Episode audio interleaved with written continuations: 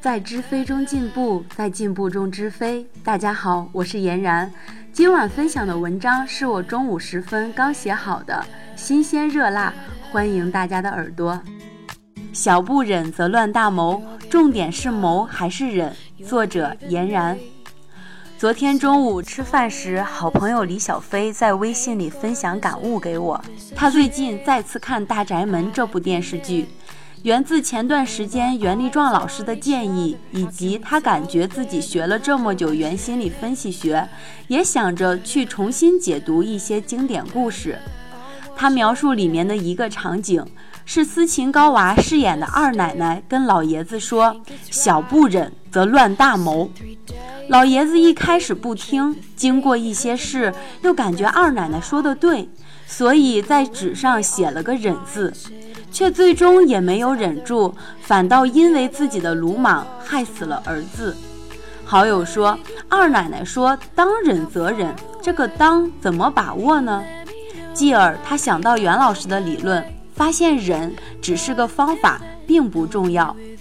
真正重要的是那个谋啊！忍是为了谋啊！如果为了忍而忍，则会有委屈感，做起事情来也会感觉困难。好友最后说：“忍就是工具嘛，如果把忍当做那个谋，还很认真去做事情，结果自然会跑偏。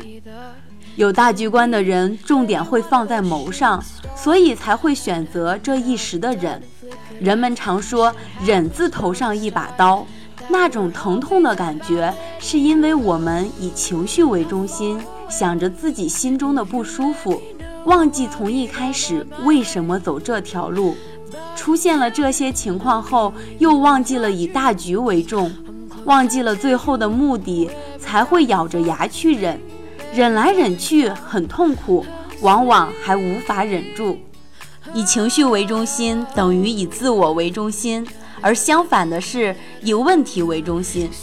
以问题为中心体现在做事情时的无我，行事者不会考虑我凭什么忍着他。更不会像大宅门里的老爷子一样想着我是谁呀，我凭什么忍着不吭声？因为以问题为中心的人，满身心的去衡量自己与目的的差距，会思量如何为大局服务，不会憋着自己的负性情绪，因为他们根本不会产生任何情绪。老实严谨的做事情，做自己能做的，自是平和安然。关注事情的本身，而不是自己的情绪；时刻关注最开始的谋，而不是当下的忍。当然，问题是一面好的镜子，遇到问题正是我们检验自己的时候。以上是今天分享的内容，感谢大家的收听，晚安。